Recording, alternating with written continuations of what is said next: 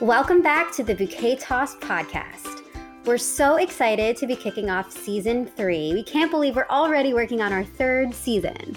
The Bouquet Toss podcast is all about unpacking wedding traditions and trends to help you decide what to keep and what to toss from your wedding day plans.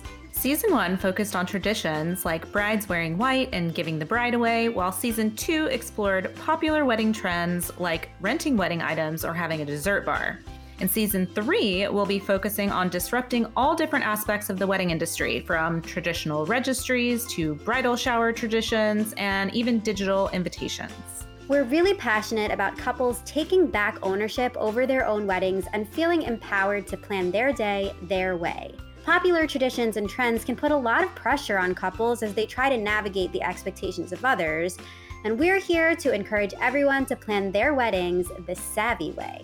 To us, SAVVY stands for Shared Authentic Vision Values Yours. So get with your partner to create a shared plan, making authentic choices that support your vision and values so that your wedding really feels like it's yours and no one else's.